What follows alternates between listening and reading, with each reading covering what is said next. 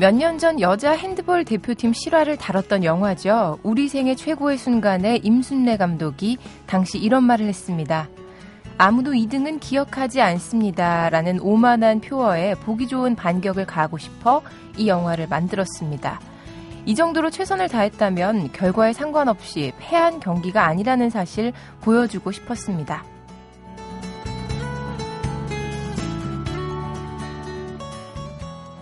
아무도 2등은 기억하지 않기 때문에 반드시 1등을 해야 한다는 논리가 얼마나 허망하고 또 말도 안 되는 건지 이번 소치올림픽 내내 느끼셨던 분들 많죠?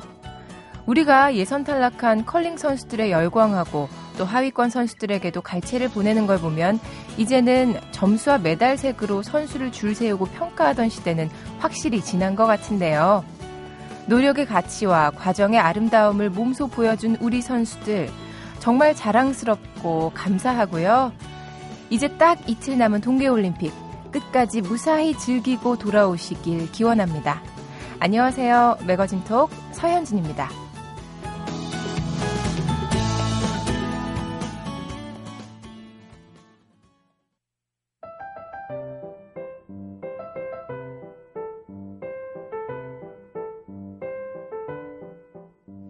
주말에 밀린 청소하는 분들 많으시지요? 가뜩이나 계절도 봄으로 가고 있는 중이라 욕실, 베란다, 현관까지 날 잡고 묵은 데 청소하는 분들 계실 것 같은데요. 트렌드톡도 한 주간 쌓여있던 소식들 말끔하게 정리해드리겠습니다. 이번 주도 시내 21 이다혜 기자 함께 할게요. 안녕하세요. 네, 안녕하세요. 어, 집안일 많이 하세요? 네, 제가 다 해야 되니까 선택의 여지가 없긴 하죠. 하긴 뭐 누가 하겠어요. 그쵸? 혼자 사는 네. 사람들이. 물론 제가 안 하고 참으면 되긴 하거든요. 근데 제가 그걸 해봤는데 어, 네. 뭔가 아침에 가장 눈을 떠서 먼저 보는 풍경이 음. 이렇게 왜그 음, 어질러진 집 아니면 네. 기분이 너무 안 좋더라고요. 그래서 저의 정신 건강을 위해서 일단은 열심히는 하고 있는데 그래도 음. 벅차요. 보통은 주말에 몰아서 하죠. 청소, 요리, 빨래 중에 뭐가 제일 싫어요? 저는 청소 제일 싫어해요. 왜냐면 어. 먼지가 사실은 처치 곤란이라서 아무리 열심히 청소를 해도 일주일 지나고 나면 다 또 먼지를 다, 다시 한 번 다 썰어, 쓸어야 되잖아요. 네. 그런 것 때문에 청소가 가장 곤란하죠. 누군가 대신 청소를 해줄 그런 사람 올 봄에는 좀 나타났으면 하는 작은 바람 가지고 누가 나타날지 모르겠는데 청소는 안 해줄 것 같아요.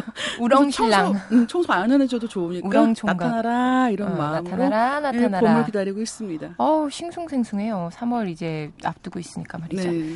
자 오늘 첫 소식 보겠습니다. 최근 시행 중인 장례식장, 예식장, 일회용품 규제에 대한 찬반 양론을 전해주신다고요? 네, 환경부가 지난해 8월 개정된 자원 절약과 재활용 촉진에 관한 법률이 그 지난 14일부터 시행이 됐습니다. 그러면서 혼례, 회가변, 상례에 참석한 손님에게 음식을 제공할 때 일회용품 사용을 제한하고 있습니다. 음. 그래서 어 사실은 이게 1999년부터 일반 음식점 같은 곳에서 이제 일회용품 사용을 굉장히 억제해 왔는데 그렇게나 오래됐어요? 그렇죠. 그런데 이게 예외적인 곳이 있었던 거예요. 네. 예외가 바로 지금 말씀드린 장례식장. 그렇죠. 예식장, 회가변, 음. 장례식장 이렇게 됩니다. 그래서 이제 조문객이나 하객이 이제 일시에 들이닥치는 손님 같은 경우에는 이제 위생 관리가 어렵다고 해서 예외적으로 일회용품 사용을 허용을 해왔는데 네. 이번 개정안에 예외 조항을 없앤 거죠. 음. 다만 조리 세척 시설이 없는 장례식장 같은 경우는 일회용품 사용을 부분적으로 허용을 하고 있습니다. 사용이 금지되는 일회용품은 일회용 용기, 나무젓가락, 비닐 네. 식탁보, 이쑤시개 등이고 이제 일단은 환경부가 이번 금지 조치로 연간 244억 원의 사회적 비용이 절감될 것으로 보고 있는 오, 거예요. 예. 항상 이런 거 볼 때마다 생각하는 건데 이 연간 244억여 원이 절감이 되면, 되면 누구 누가 쓸까? 그렇죠. 저는 이거 항상 궁금하고요. 그러네요. 어, 어쨌든 그래서 이번에는 뭐 그 객석 면적이나 위반 횟수에 따라서 최대 300만 원의 과태료를 부과하겠다. 음. 라고 이제 얘기를 하고 있습니다. 근데 문제는 이 규정이 너무 애매한 거예요. 규제 대상이 사업장이기 때문에 장례식장에서 직, 직접 그 일회용품을 제공을 하면 300만 원 이하의 과태료가 부과가 되지만 네. 상조 회사가 제공하는 경우 혹은 유족이 구입해서 사용하는 일회용품은 제재 대상이 아닙니다. 음. 또 요즘에는 왜 그 상주가 다니는 기업체 같은 곳에서 그렇게 용품을 일괄적으로 제공하는 경우도 있어요. 근데 뭐 그런 경우는 다 그런 마크도 찍혀 있던데요. 예. 음. 근데 그런 경우는 전부 다 또 예외가 되는 거예요. 게다가 요즘엔 경조사 자체가 아웃소싱 되는 게 굉장히 일반화됐죠. 음. 그 이를테면 이게 원천적으로 일회용품 사용을 규제한다기보다는 이렇게 예외 조항이 많아져 버리면 그냥 아웃소싱 해서 하는 경우는 또 그냥 넘어갈 수도 있는 거고. 네. 게다가 이제 일을 하는 손이 굉장히 모자라다는 게 이참 어려움입니다. 어. 아시겠지만 결혼식장 같은 경우는 두 시간 내에 접객부터 식사까지는 전부 다 마무리 지어야 되는 상황이고 그 직후에 다음 또 그 다음 팀이 결혼식 오잖아요. 차, 하신 분들이 오시죠. 그래서 이제 굉장히 빠른 호- 시간 내에 이 일이 다 끝나야 되는 상황이고 장례식 같은 경우는 사실 그 상주들이 손님들하고 이제 인사하고 이야기하는 것도 굉장히 어려운 굉장히 네. 슬픔의 한 가운데 있는 건데 그렇죠. 이제 그 상황에서 일회용품 사용이 안 된다라고 하면 그럼 그 일은 또 누가 할 것이냐라는 문제도 아, 끝나고 같이- 설거지하고 뭐 이런 거 그렇죠. 생각하면은 예 그리고 안 그래도 경험 없는데 손님을 말이죠. 받는 내내 이제 그 일을 같이 하고 있어야 된다는 거죠. 네. 그래서 참 이렇게 무리하게 좀 밀어붙이는 게 아닌가라는 생각이 들어요. 아, 근데 모르겠습니다. 사실 그 코팅 같은 거 된 그런 네. 일회용품은 환경 호르몬도 많이 나온다 그러잖아요. 그렇죠. 예. 그래서 이게 점차적으로 안 쓰는 게 좋긴 한데 네. 참그 상황에 따라서 이렇게 좀 융통성이 있어야 되는데 말입니다. 예, 맞아요. 그래서 음. 말씀하신 것 같이 일단은 일회용품 사용 자체를 좀 억제하는 방향으로 네. 사회 분위기가 흘러가는 것 자체에 대해서는 굉장히 환영할 만한 일인데 이제 이런 게 항상 나올 때마다 그러니까 큰 의미에서는 굉장히 좋은 일이지만 네. 그걸 실행에 옮기는 과정에서 너무 급하게 그리고 이제 위반했을 경우에는 뭐 벌금이 얼마다라는 식으로 진행되는 것 같아서 약간 안타까움이 있고요. 네. 게다가 이제 이번에 규제 대상이 사업장이라고만 했을 뿐이라서 음. 대형 병원의 장례식장이라든가 이런 것들은 또 허용되잖아요. 음. 그래서 그러니까 이를테면 대형 병원 같은 경우는 왜 규제 대상이 아니냐면 네. 이 대형 병원들은 대부분 조리 시설에 분리가 되어 있다는 겁니다. 아. 그러니까 이제 설거지를 같이 할 수가 없기 때문에 네. 이런 경우는 예외적으로 일회용품 사용을 허용한다는 건데 아니 무슨 예외가 이렇게 많습니까? 그렇죠. 근데 문제는 이렇게 돼 버리면 기존에 이제 만약의 경우를 위해서 같이 조리 시설을 놨던 것도 그런 장례식장이라고 해도 그 시설을 분리해 버리면. 여기 예외에 들어가는 거예요. 그래서 예를 들면은 왜 얼마 전에 그왜 실내 금연 조치가 되면서 네. 왜 식당 같은 곳에서 금연을 다 하지 않습니까? 근데 그렇죠. 그게 면적 제한이 있어요. 그러니까 좀 작은 면적의 또 업소에서는 흡연을 가능하겠다는 거죠. 그러니까 음.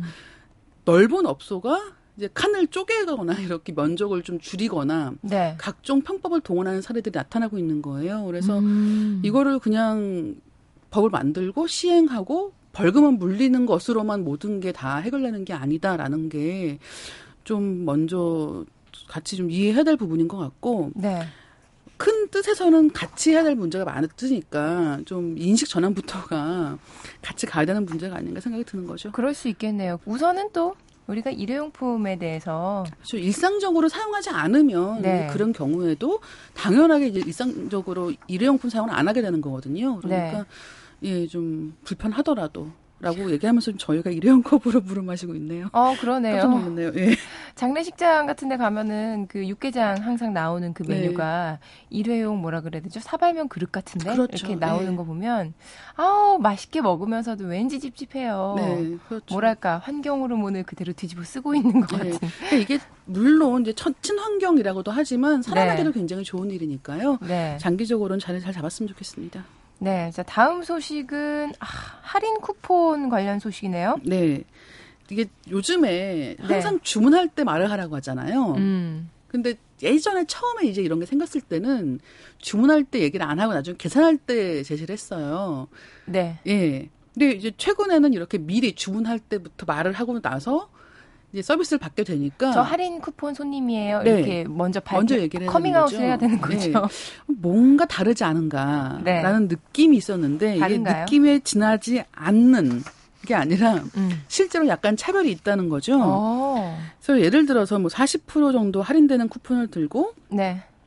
서울의 어떤 곱창집을 찾아갔더니 어, 기자님이 찾아가신 건 아니고요. 예, 전 얘가 있더라고요. 네. 그래서 어, 직원이 쿠폰 손님인지 물어보고 네. 주방에 네. 주문을 낼 때 쿠폰 이렇게 소리를 치는 거예요. 어머, 창피해. 저 이거 당해봤어요. 왠지 저는. 기분 좋지 예, 않네요. 이 곱창집 사례가 제 사례는 아닙니다만 쿠폰 둘이요. 예, 이렇게. 예, 그렇죠. 예. 그러면 이제 사람 주변에 쳐다봐. 쳐다봐요. 네. 왜 어머, 쳐다볼까요? 쿠폰이야. 그래서 저도 나중에 누가 쿠폰 이렇게 할 때 저도 쳐다봤어요.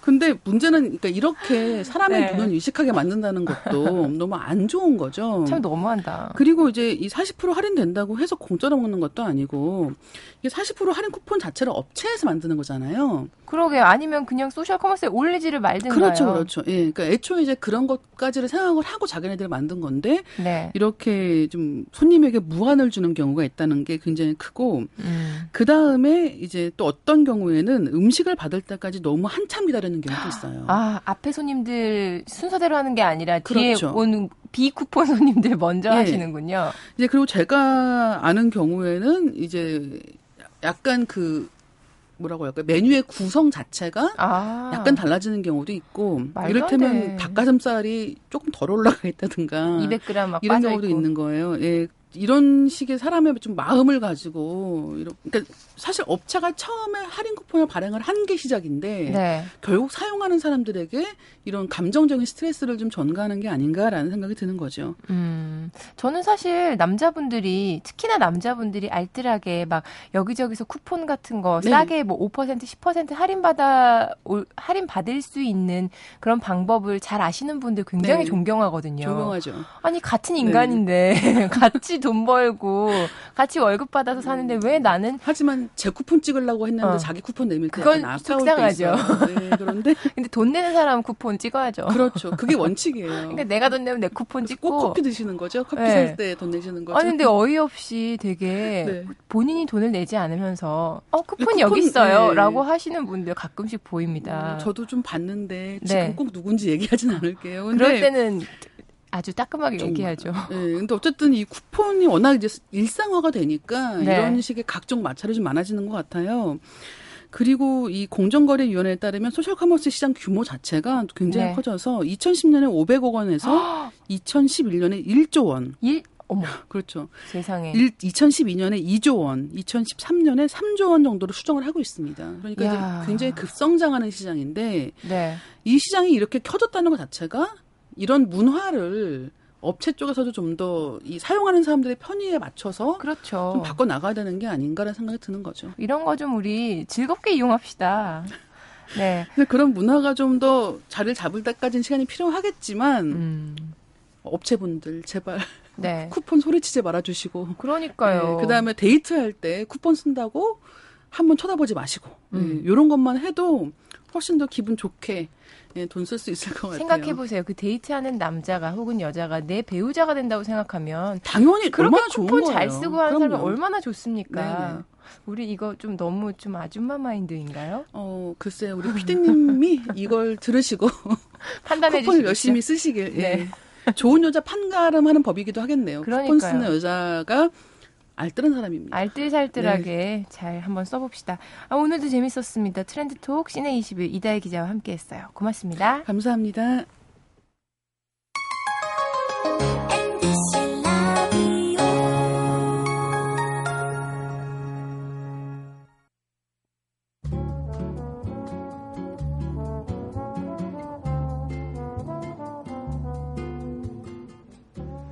가끔은 가족이라는 존재가 귀찮고 짐이 되고 남보다 못하다고 느껴질 때가 있는데요.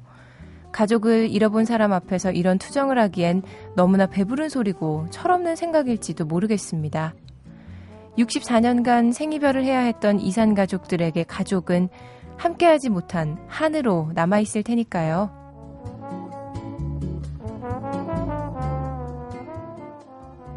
북에 두고 온 아들과 딸을 만나야 한다는 일념 하나로 이동식 침대에 누운 채 링거를 맞으며 이산가족 상봉단에 합류한 91살의 할아버지도 계셨고요. 비록 아들은 사망했지만 손자에게 줄 내복과 초코파이를 챙겨서 금강산으로 향한 90살의 할아버지도 계셨습니다. 그분들이 생의 막바지를 견딜 수 있었던 힘은 가족을 향한 간절한 그리움이었다고 하지요. 북에 두고 온 가족을 보지 않고는 눈을 감을 수 없다는 의지로 아흔 살에 생을 버텼다고 하는데요. 남측 상봉 신청자가 북측 가족을 만나는 1차 상봉은 오늘 끝나지만 북측 신청자가 남측 가족을 만나는 2차 상봉 또 내일부터 사흘간 진행됩니다. 비록 채 몇 시간도 안 되는 짧은 만남이지만요. 64년간의 오랜 기다림의 결실이기에 국경의 밤은 그 어느 밤보다 길고 깊을 것 같네요. 루시드 폴의 노래입니다. 국경의 밤.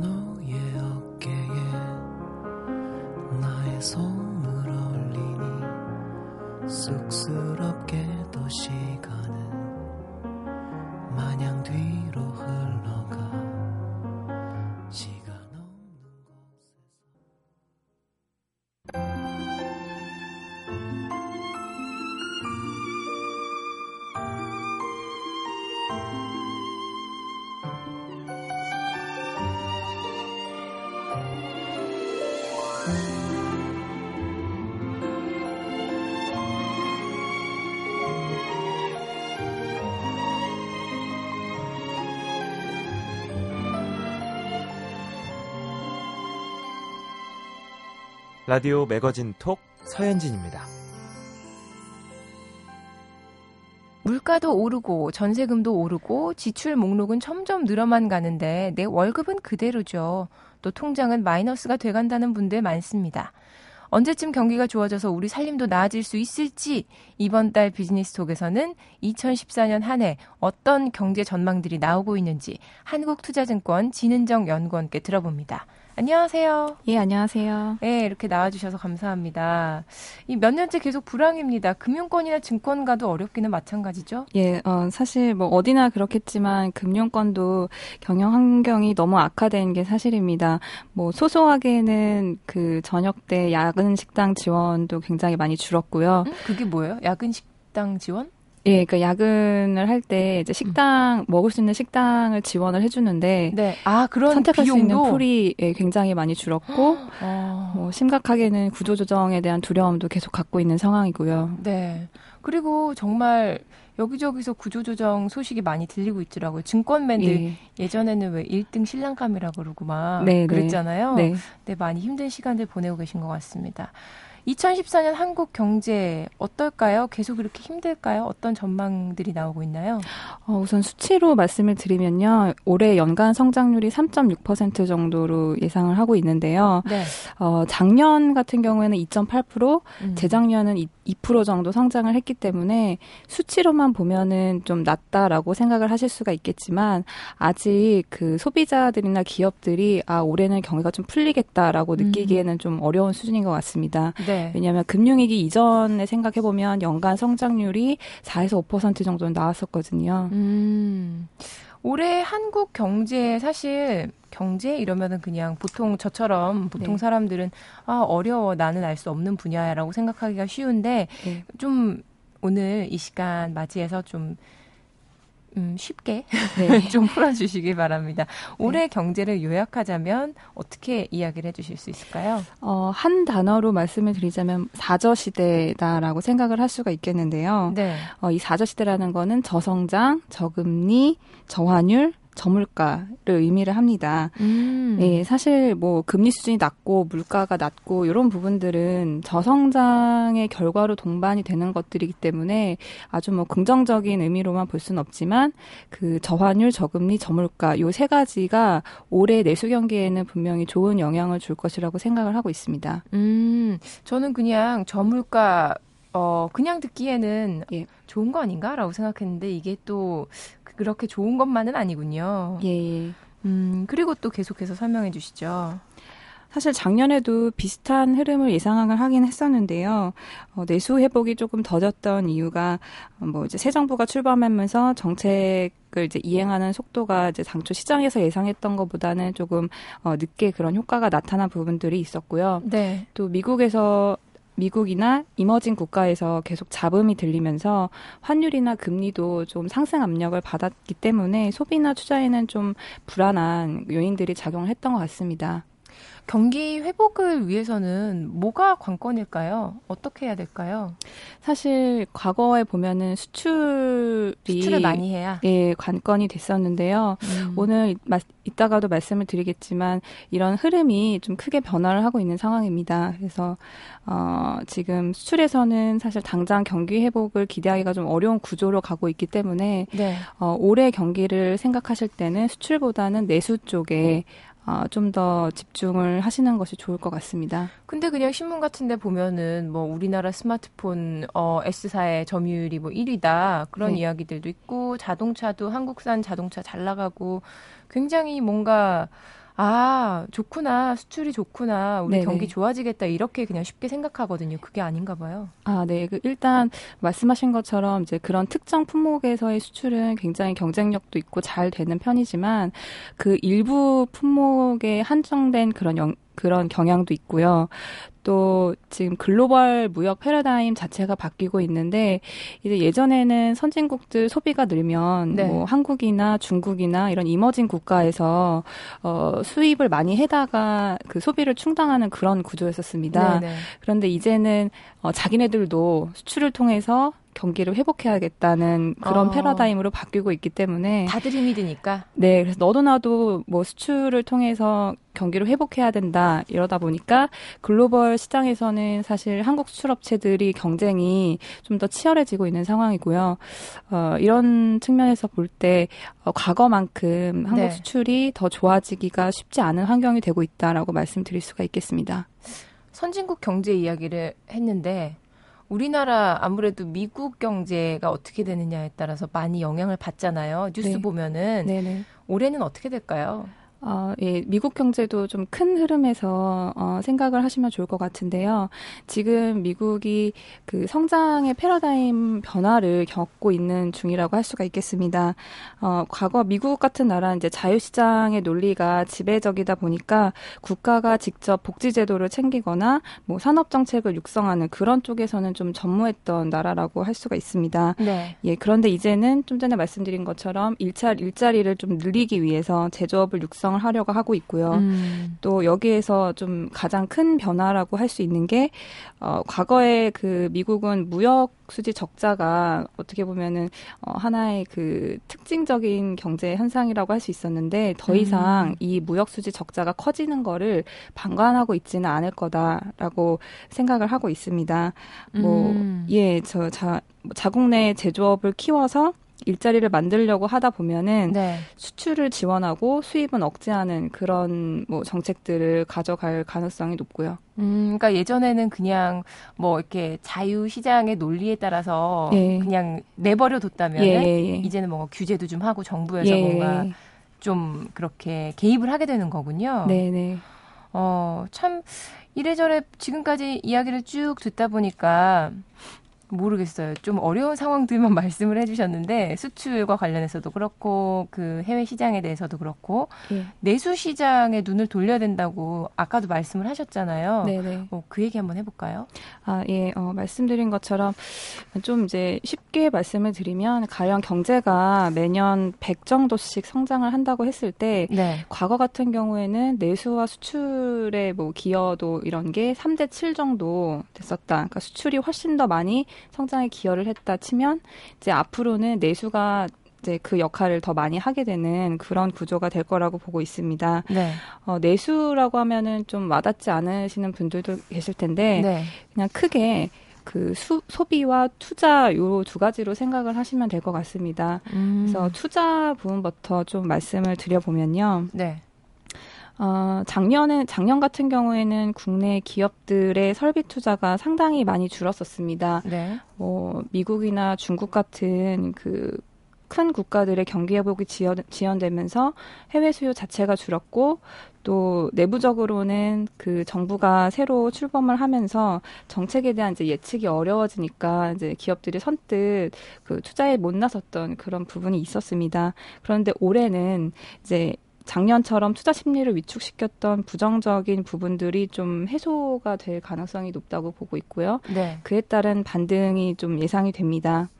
뭐 과거에 보면은 설비 투자가 2년 연속으로 그 줄었던 경우는 굉장히 큰 위기 때만 있었습니다. 네. 아시아 외환위기나 금융위기 그런 경우만 그랬는데 구체적으로 설비 투자라는 게 어떤 걸 말씀하시는 거예요? 뭐 기업들이 기계를 네. 그러니까 이제 제품을 만들기 위해서 네. 기계를 네. 사들이고 음. 뭐 이제 새로운 장비를 들여서 그러니까 추가 다른 새로운 제품을 생산해내거나 뭐 다음 세대의 제품을 생산해낼 때 필요한 네. 예 그런 자본재들을 구비를 하거나 이런 것들을 생각을 하시면 될 것 같습니다. 음, 네. 예, 뭐 예를 들어서 농사를 지으시는 분들 같은 경우에는 뭐 소 가 네. 있어야지만 또 그 한 해 농사를 지을 수 있기 때문에 그런 부분들이 또 설비 음. 농업에서는 또 설비 투자라고 생각하실 수가 있겠고요. 네네. 네. 그래서 음 2년 과거 경험상 설비 투자가 2년 연속 줄었던 경우는 그런 큰 위기 때밖에 없었는데 음. 2년 연속 줄어든 다음해에는 굉장히 큰 폭으로 반등을 하는 경향이 있었습니다. 네. 아, 올해가 그 3년째 되는 해이고요. 음. 어, 이런 과거 투자 사이클을 적용한다면은 최소한 설비 투자 부분이 작년처럼 성장을 저해하는 요인이 되지는 않을 것이다라고 생각을 하고 있습니다. 그러니까 설비 투자가 많이 이루어져야지 성장도 더 함께 같이 이루어진다는 얘기인 예, 거죠? 예, 그렇죠. 예, 내수 부문에서 예. 네. 그런 또 설비 투자라는 게 그런 기계 같은 것들이 우리나라에서 생산되는 중소기업들에서 생산되는 그런 기계들을 얘기하시는 거고요. 예, 그런 부분들도 음, 있죠. 네. 어, 그리고 또 그 내수 시장에 대해서 그럼 지금 하실 얘기 다 하신 거예요? 어, 서두에서 말씀을 드렸던 것처럼 환율이 낮은 저환율, 저물가, 저금리 이런 부분들은 분명히 소비에 긍정적인 영향을 줄 것이고요. 네. 사실 내수 를 아까 소비와 투자라고 말씀을 드렸는데 차지하는 비중을 보면은 투자보다는 소비가 훨씬 더 큰 비중을 차지하고 있습니다. 소비를 많이 해야지 경기가 살아난다는 얘기인가요? 예, 그렇다고 볼 수 있죠. 어, 근데 이렇게 소비를 하려면은 네네. 기본적으로 많이 벌어야 많이 소비를 하는데 네네. 그게 보통 서민들은 그게 안 된단 말이죠. 예, 그래서 이제 정부 이제 내수 부양 정책 관련해서도 그런 쪽으로 지원이 더 강화될 수밖에 없는 상황이라고 음, 보고 있고요. 네. 네. 그런 지원들 구체적으로 어떤 것들을 이야기를 하시는 거예요? 뭐 그냥 간단하게는 뭐 임금을 뭐 최저임금을 더 올려준다던가 음. 아니면 그 지금 많이 거론되고 있는 복지 혜택을 좀 더 다양한 계층에 확산시켜 준다던가 아니면 금융 시장 측면에서는 그 뭐 채무를 당장 갚기가 어려운 분들에게 뭐 기회를 좀 더 준다던가 낮은 금리로 대출을 상환할 수 있게끔 배려를 한다던가 이런 정책적인 지원들이 계속 될 수밖에 없다라고 보고 있습니다. 아, 그렇군요. 진은정 연구원은 그럼 내수 부양에 대한 전망과 방향 어떻게 바라보고 계시는지 간단하게 말씀해 주시죠. 예, 어, 그래서 현재 한국은 좀 강력한 내수 부양 정책이 그 정책이 굉장히 필요한 상황에 놓여 있다라고 볼 수가 있습니다. 두 가지 면에서 생각을 해볼 수가 있겠는데요. 네. 어, 우선 지금이 패러다임 변화에 적응을 해야 하는 시점이라는 겁니다. 네. 뭐 일반적으로 지금 경기 침체기에 그 과거 동원해 왔던 뭐 단순한 금리 인하나 뭐 재정 조기 집행을 한다거나 이런 통상적인 그 통화 정책이나 재정 정책으로는 현재 나타나고 있는 저성장 그 기조를 좀 벗어 나기가 어려운 상황입니다. 그래서 어 그 이런 문제로 이런 방법으로 풀 수가 있는 문제가 아니다 보니까 좀 더 강력한 그 내수 부양책이 요구되는 시점이다라는 것이고요. 네. 또 대내적인 관점에서 보면은 지금 내수 부양에 대한 정치적인 요구도 좀 큰 상황이기 때문입니다. 음, 내수를 활성화시켜라. 네네. 네. 그 이게 사실 외환위기 이후부터 계속 누적되어 왔던 그 소득 불균형 문제가 거의 음. 개선되지가 않, 않았기 때문에 비롯된 것인데요. 네. 어, 그동안 사실 수출 호조를 바탕으로 기업들의 이익은 엄청나게 늘어난 것과 네네. 반대로 또 개인들의 소득은 계속 위축이 그렇죠. 되어 왔죠. 그래서 사실 개인들의 불만이 상당히 높아져 있는 음. 상황입니다. 네, 그래서 이런 부분들이 좀 강화될 수밖에 없다라고 보고 있습니다. 아, 2014년 한국 경제 전망을 해보고 있는데 어, 어떤 이야기를 해볼까 제가 쭉 오늘 준비해 오신 이야기들을 살펴보니까 요거는 빠뜨리면 안 될 것 같아요. 우리 미국 이야기 했지만 우리 주변 국가 아, 요즘에 굉장히 중국 이야기 많이들 하시는데 중국 경제 그리고 또 원달러 환율 변화 이런 부분도 얘기를 해봐야 될 것 같은데요. 간단하게 좀 짚어주시죠. 아, 예, 지금 그 일단 신흥국 불안 관련해서는 네. 뭐 작년 5월에도 지금 동남아 쪽에서 문제가 있었고 어, 최근에는 아르헨티나 위기설 관련된 말씀을 많이 들어보셨을 텐데요. 네. 이두 가지가 사실 별개의 현상은 아닙니다. 어, 지금 그 신흥국이 겪고 있는 뭐 침체나 불안은 2008년에 미국 금융위기 로부터 시작된 그 연장선상에 계속 있는 것으로 어, 보고 있습니다. 어, 지금 뭐 예, 금융위기 이전에 누적됐던 그 선진국이랑 신흥국 사이에서의 그 무역 불균형이라던가 네. 뭐 선진국은 소비를 해주고 신흥국은 투자를 하고 수출을 하고 이랬던 그 불균형 상태가 세계 경제의 그 구조적인 모순으로 지금 터져 나오고 있는 상황이기 때문에 네. 어, 단시간 안에 이 문제가 해소될 것으로 생각을 하기는 좀 어렵습니다. 뭐 최근에 위기가 나왔다가 다시 좀 진정이 되고 뭐 임시 봉합이 되는 그런 흐름은 어, 나타나고 있기는 하지만 네. 뭐 신흥국들이 안고 있는 경상수지 적자 문제라던가 외환 보유액 부족 이런 현상들은 단기간에 해소될 수 있는 부분이 아니기 때문에 계속 그 해소되는 데까지는 상당한 시간이 걸릴 것이고요. 어, 한국도 이제 이런 불안이 나올 때마다 좀 약간 흔들리는 모습은 보일 수가 있겠지만 어, 중장기적으로 봤을 때 한국은 크게 어, 영향이 크지는 않을 것이라고 보고 있습니다. 그 이유는 한국 경제는 이런 신흥국들과는 좀 차별화된 포인트가 있기 때문인데요. 네. 우선 경상수지 측면에서 봐, 봐, 보더라도 어, 굉장히 큰 폭의 흑자를 계속 기록을 하고 있습니다. 국내 총 생산 대비해서 한 6% 정도 흑자를 기록을 하고 있기 때문에 어, 다른 신흥국들보다는 차별화되는 부분이고요. 또 외환 보유액도 어, 지금 당장 뭐 외채를 갚기에 어렵지 않을 정도로 굉장히 많이 보유를 하고 있기 때문에 어, 뭐 신흥국이 같이 불안해질 수 있는 있긴 하지만 어, 길게 보면은 한국은 좀 그 중에서는 승자가 될 가능성이 있다라고 네. 생각하시면 될 것 같, 예, 같습니다. 음, 중국 얘기는 안 해주셨네요. 아, 예. 중국 같은 경우에는 지금 경기가 사실 별로 좋은 상황은 아닙니다. 계속 구조조정 관련된 이야기가 나오고 있고, 올해는 그 구조조정의 강도가 더 강해질 것이기 때문에, 과거에 우리나라가 중국에 굉장히 많이 수출을 해서, 어, 경기를 살렸던 그런 흐름은 올해도 좀 기대를 하기가 어려울 것 같습니다. 네. 다만 중국 시장 자체가 워낙 큰 그 포션을 차지하고 있기 때문에 뭐 중국이 어뭐1% 늘더 중국 수출이 1% 늘더라도 한국 경제에 미치는 영향은 상당합니다. 그래서 중국 경기가 아주 급하게 끝 꺾이지만 않는다면 네. 어, 한국 경제에 그렇게 아주 뭐 큰 리스크가 있다라고 보지는 않고 있습니다. 어, 환율이랑 금리 얘기도 네. 간단하게 간단하게 좀 부탁드려요. 예, 그 지금 원화 원 달러 환율 같은 경우에는 앞으로 이제 신흥국 불안과 관련해서 생각을 하시면 될 것 같은데요. 지금 어, 최근에 1,060원에 1,070원 정도 원달러 환율이 그 정도 흐름을 보이고 있는데 저희가 연말 정도 되면은 1,040원까지 떨어질 거라고 보고 있거든요. 네. 물론 중간에 등락은 있겠죠. 신흥국 불안이 제기가 될 때마다 환율이 조금 오르는 흐름은 보일 수 있지만 앞서 말씀드린 것처럼 경상수지 흑자 또 외환 보유가 충분하다 보니까 그 원화 강세 즉 환율이 떨어지는 그런 어, 긍정적인 흐름이 연말에는 계속 나타날 수 있을 것이다라고 보고 있습니다. 네.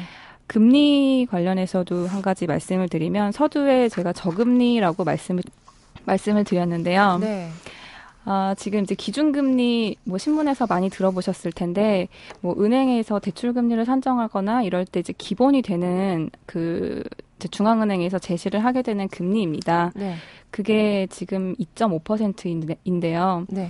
사실 1월 달에 이 금리 인하에 대한 기대감이 있었는데 2월에는 다시 이제 그냥 그대로 유지하는 동결 기조가 유지가 됐습니다. 네. 근데 저희는 그 지금처럼 수출이 계속 살아나지 않는다면 2분기 정도에는 금리가 한번 좀 인하될 가능성이 높다라고 생각을 하고 있습니다. 뭐 이제 2.5%에서 0.25% 포인트 정도 낮아질 것을 예상을 하고 있는데요. 네. 뭐 예를 들어서 대출을 1억을 받는다고 했을 때 0.25%는 25만 원 연간 이자가 25만 그렇죠. 원씩 줄어드는 음. 거잖아요. 음. 그래서 이제 뭐 그 돈으로 부채를 갚는데 보태든 아니면 소비를 더 하든 어쨌거나 가처분 소득이 늘어나는 효과가 발생하기 때문에 소비에는 좀 더 긍정적인 영향을 줄 수 있다라고 보고 있습니다. 아, 정말 이것저것 막 듣다 보니까요. 중요한 포인트를 좀 놓친 것 같다는 생각도 들지만 아무튼 짧은 시간에 과외 한번 제대로 받았습니다. 오늘 비즈니스 톡에서는 한국투자증권 진은정 연구원 모시고 2014년 한국경제 전망해 봤습니다. 고맙습니다. 감사합니다.